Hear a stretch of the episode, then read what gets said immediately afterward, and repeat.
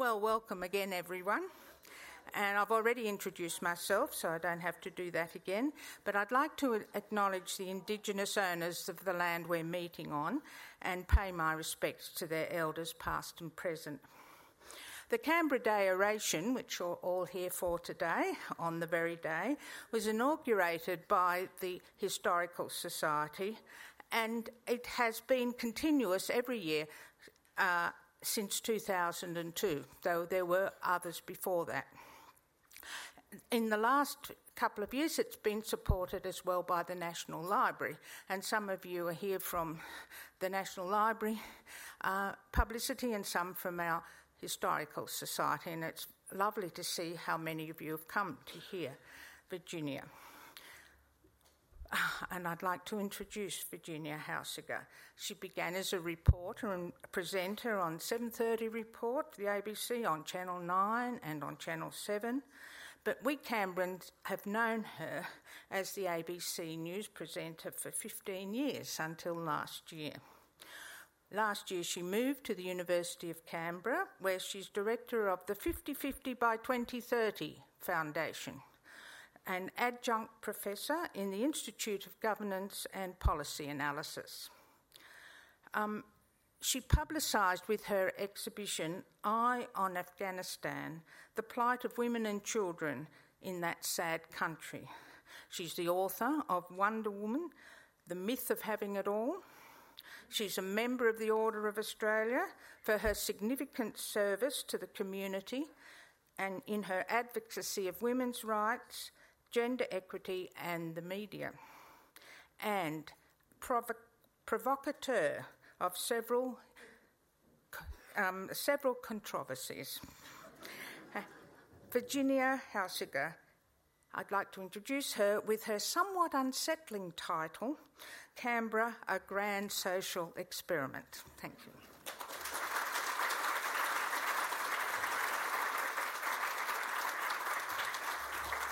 Thank you, Julia, for that very warm welcome. I don't know about provocateur.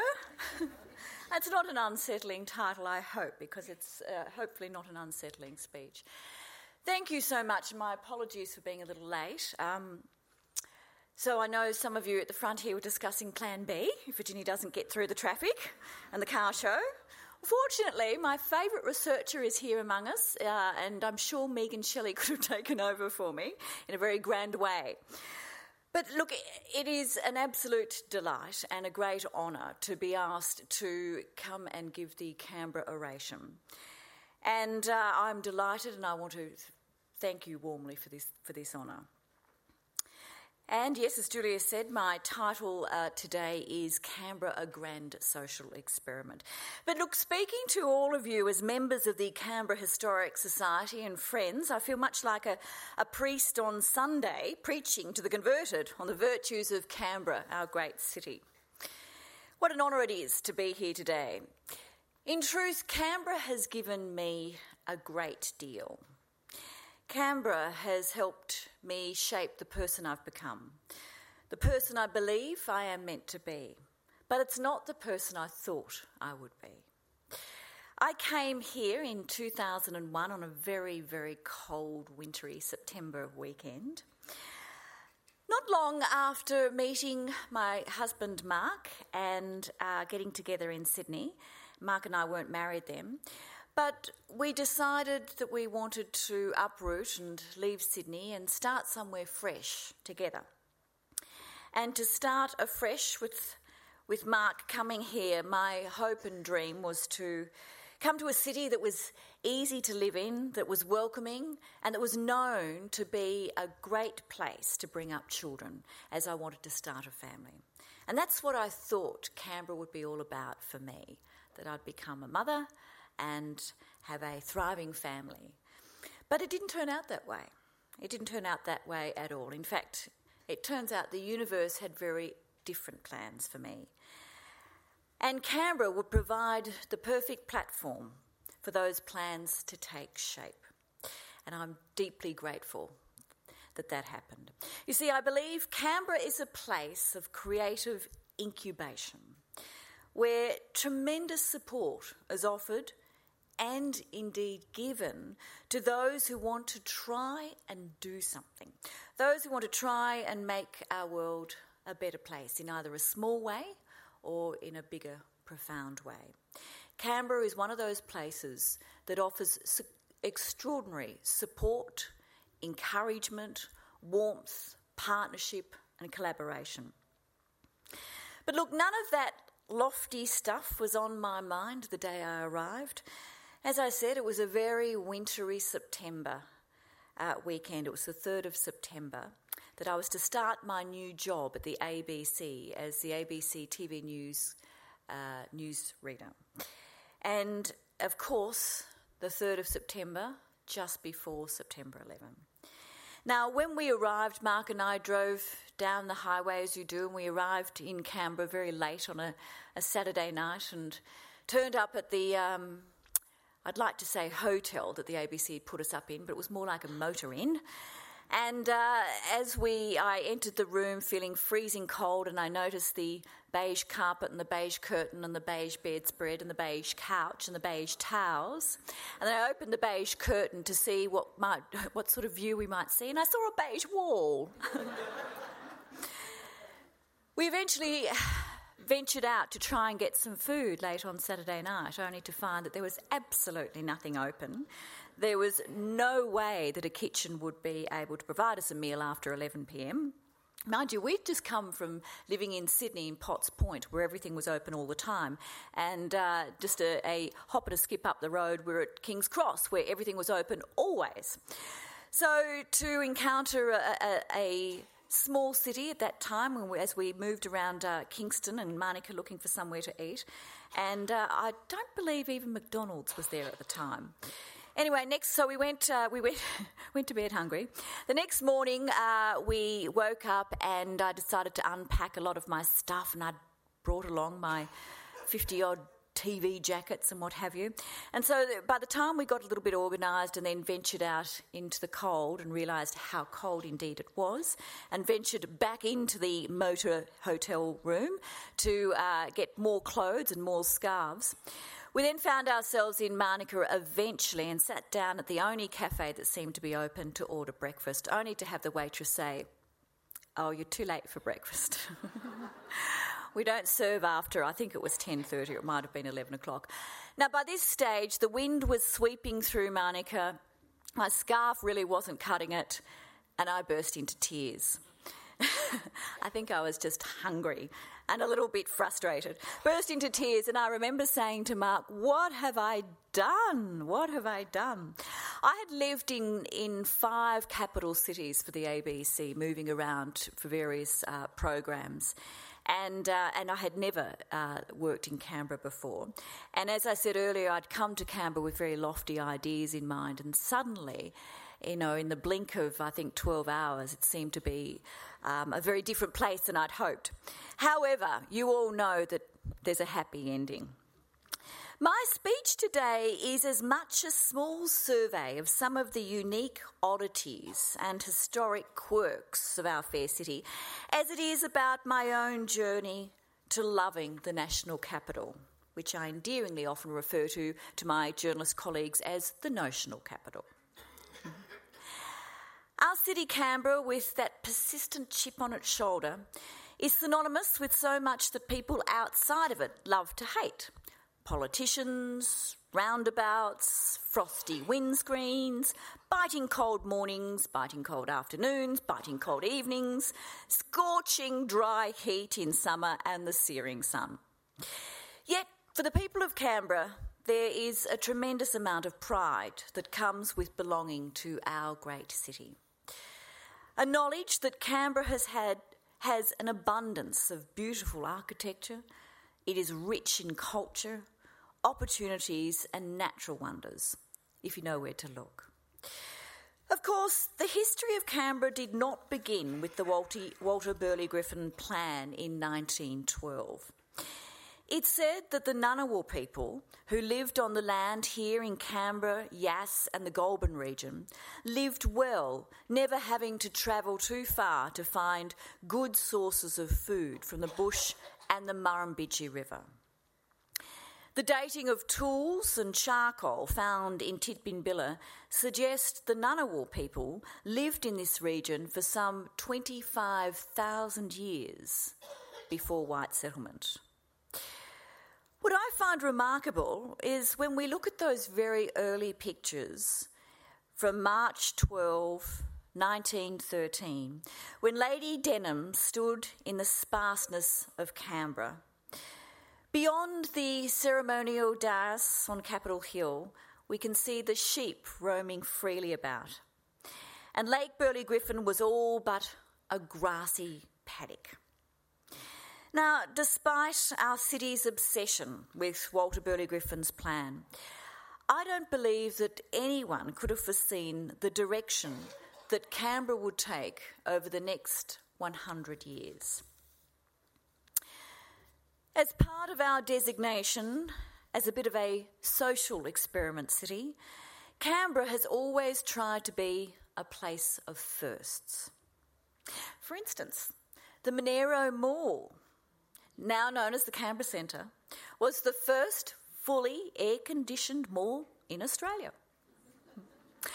Equally as impressive was the role that Honeysuckle Creek played as the first tracking station to beam images of Neil Armstrong walking on the moon in 1969.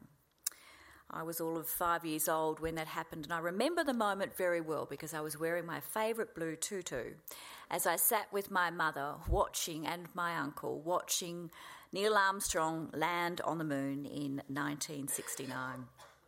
Little did I know that the images were being beamed with the great help of that first tracking station at Honeysuckle Creek, and that one day I also would share a destiny with that area, that region.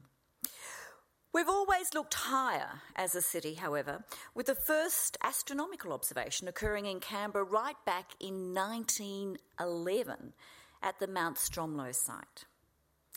Canberra had the first female Labor and Liberal state or territory leader one after the other. And look, it's important to remember, of course, that powerful women have always been a fixture in Canberra. Marion Mahony Griffin, wife to Walter Burley Griffin, a talented draftswoman who drafted the original competition winning design for Canberra, was in fact the first female licensed architect in the world. Lady Denman, another powerful woman associated with Canberra, wielded great influence and held a significant social position in the community. And yet, there she was the day before the official naming ceremony, with no time for dress fittings or guest entertaining. No, Lady Denman was busy out rabbit hunting with some of the locals. This cultural quirk has stayed with the city, a place where great and consequential decisions are made on a daily basis all around our city. And yet, to be a Canberran is to be down to earth and neighbourly, much like the residents of a regional town. According to research conducted by the institute to which I am now uh, associated, IGPA, the Institute for Governance and Policy Analysis at the University of Canberra, according to research done by the institute, relative to the rest of the country, Canberra, Canberra has the highest average income, the highest level of post school qualifications, we have more PhDs per capita, the highest work participation rates, the highest self assessed health status, and the highest levels of participation in sport, recreation, and culture. I suppose if you take that at face value, Canberrans are all just a group of rich academic snobs who like to think they're pretty active. My experience has been to the contrary of that, and I'm sure many of yours have been too, although we've all known one or two middle aged men in Lycra. Indeed, there might be a few of those among us.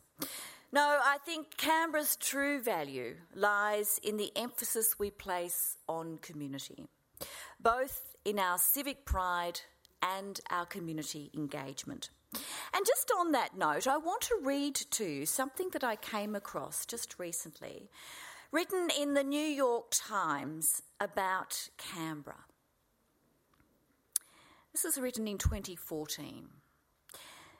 To stand atop a Canberra hilltop is to contemplate the stark charm of the Australian bush vast grassy fields, swathes of eucalyptus forest, and Instagram worthy sunsets. This outpost is Australia's national capital, not, as is commonly thought, the glitzier city of Sydney, three hours' drive north. In Canberra, there are no beaches or iconic opera houses, and European chic is best sought an hour's flight away in Melbourne. But with the bush capital, what the bush capital lacks in big city tussle, it makes up for in, in big sky beauty, breezy civic pride, and a decidedly hipster underbelly, set on an artificial lake and spreads across a valley between mountain ranges. Canberra is the Brasilia of Australia, designed by Walter Burley Griffin and Marion Mahony Griffin, two American architects. which um, I thought was a beautiful way of putting it, but very descriptive of Canberra indeed. Which then took me looking a little bit further. So that came out in mid 2014. Later, in 2014, in October, another piece from the New York Times about Canberra. It's titled Want an Easy Life? Try Canberra, Australia. Now, this piece came about as a result of the OECD in 2014 rating its 34 member states for livability. It rated among its 34 member states 362 regions on nine measures of well-being, and the top scorer was Canberra. It top scored particularly for civic engagement and security, which I think is very interesting. And as a reminder, and I'm constantly saying to people that we live on the seventh level of heaven here in Canberra. We have a not only a beautiful city, we are wealthy, we are educated, we are healthy, and we are safe. Uh, interestingly, in that particular uh, survey by the OECD, of the top 10, five of them were Australian states.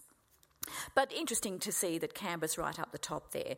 Now, uh, Australia led the country by country rankings, followed by Norway, Canada, Sweden, and the United States. And just in case you're interested, the bottom were Slovakia, Poland, Hungary, Turkey, and Mexico were deemed to be the hardest places to live in the OECD. But interestingly, the New York Times piece talks specifically about Canberra and security and civic engagement as being great attractions for Americans. Uh, it went on to say that many Australians see their capital city as something of a backwater.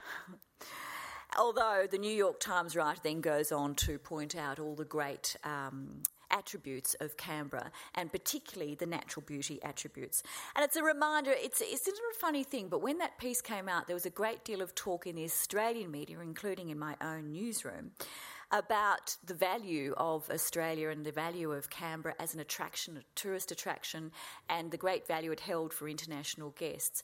It's almost like coming back to that cringe I mentioned earlier, that, and something that Robyn Archer spoke a lot about during our centenary year, that we need to be reminded by others outside of our own fair city to really appreciate how indeed how lucky we are.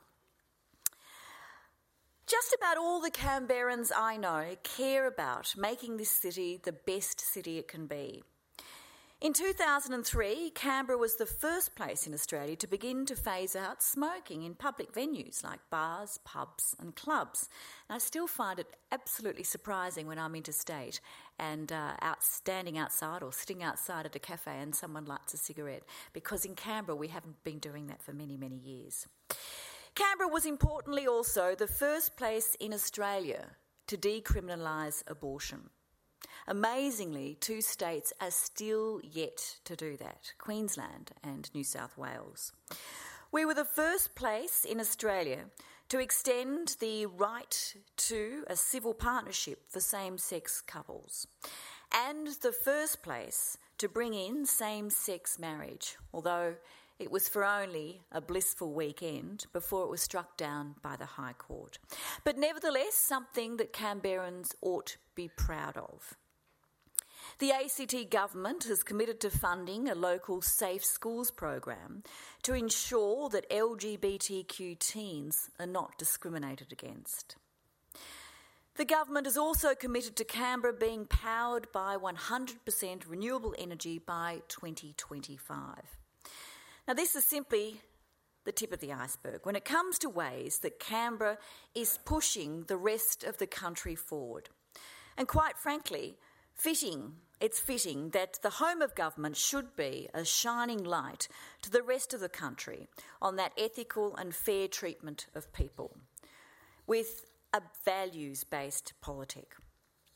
Interesting when I did, interestingly, when I did arrive in Canberra, not long after my arrival in 2001, I was asked uh, by a small community group to come and talk to their uh, group. And so I started doing a little research about Canberra uh, before the various things that I've mentioned today.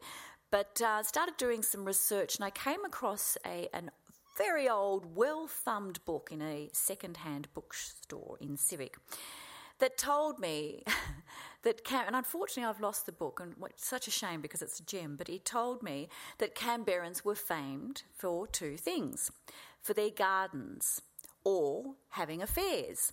And it went on to explain that you can tell uh, the sex life of a suburb's inhabitants by the state of its gardens.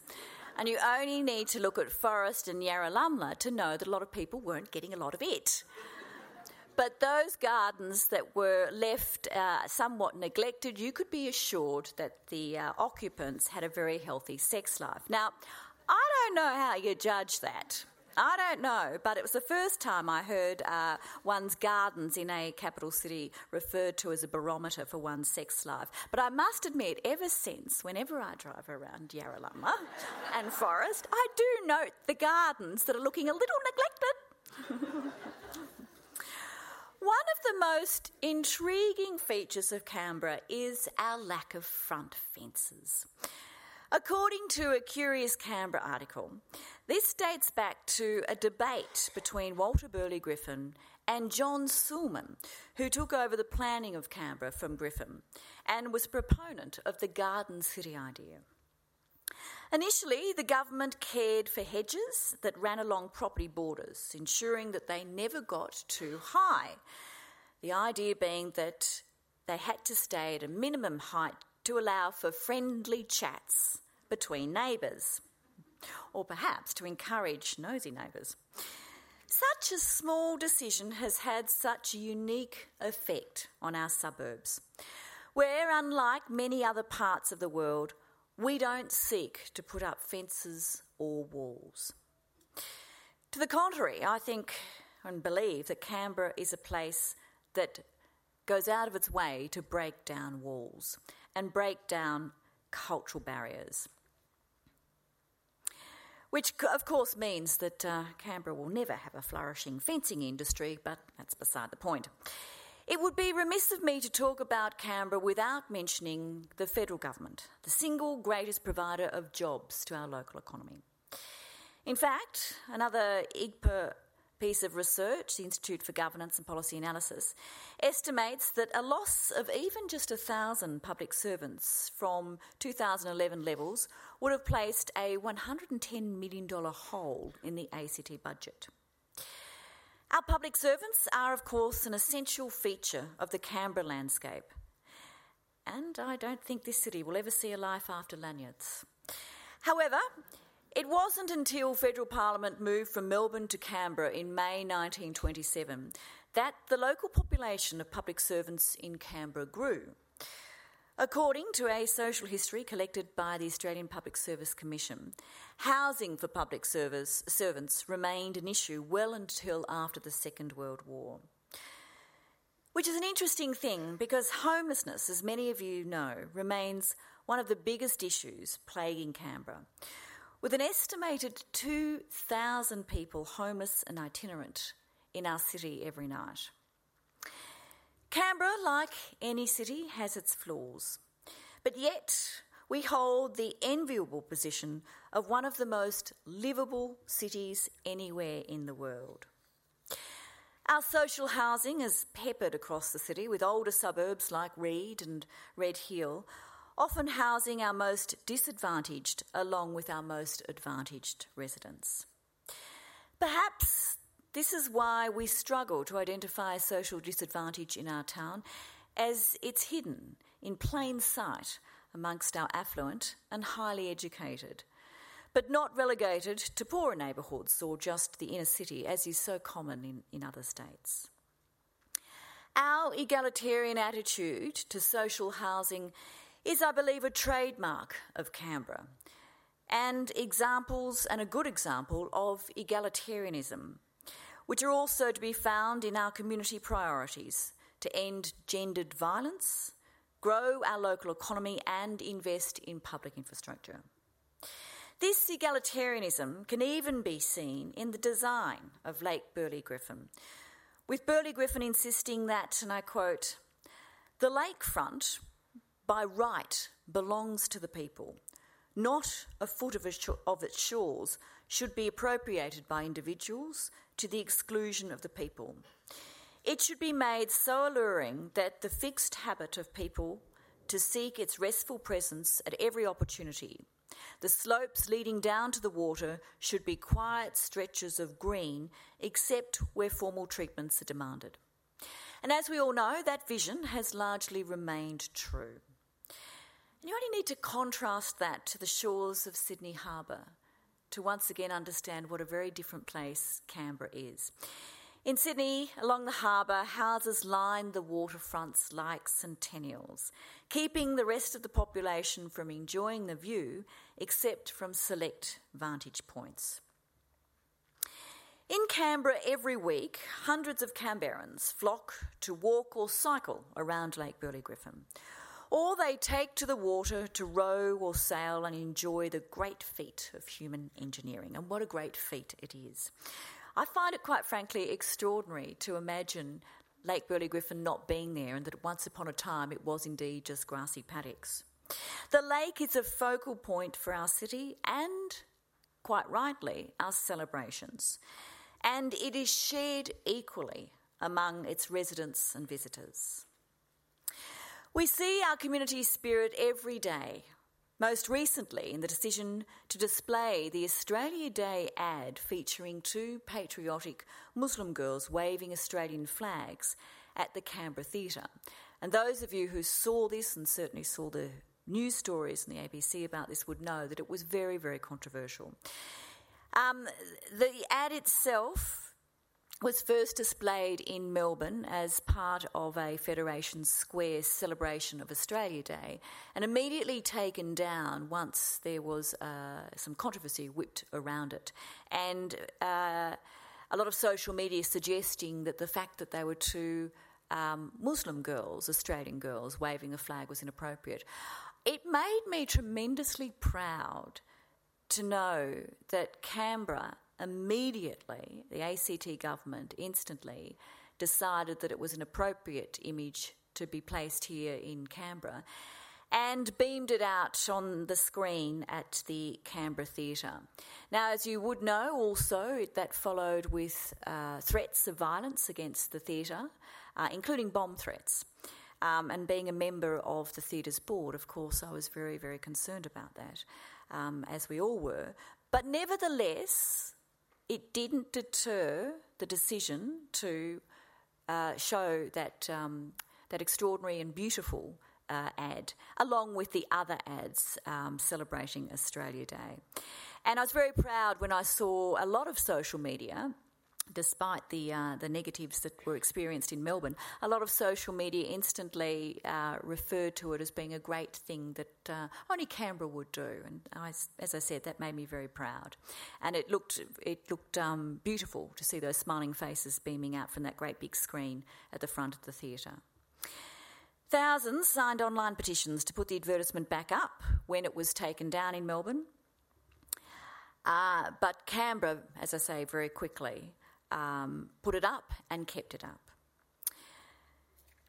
Stories such as this of community spirit and of standing up for progressive values are not isolated in Canberra. Whether it be over 5,000 people turning out to the Tara Costigan Walk for Change to end domestic violence, or an ever growing attendance at the Anzac Day dawn service, with the latest uh, Anzac Day service seeing some 65,000 people turn out in the dark, um, attending the War Memorial. Canberrans show up for the things that matter and always vote with their feet.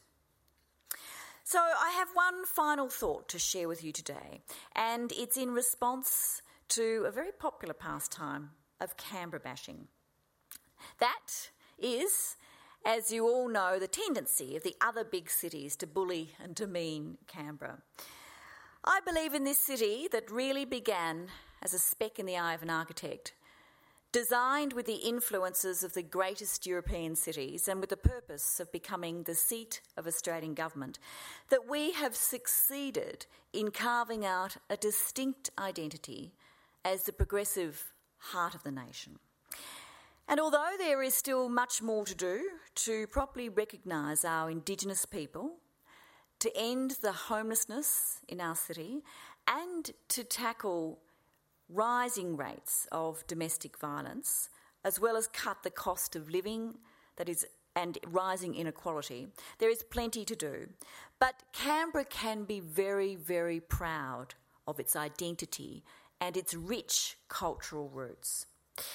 In a country where every other city seems to be known for something big, a big bridge, some even a big banana, a big square, a big pineapple, or even a big mining boom, our small city of just over 400,000 people, as you all know, is known for its big heart. Thank you.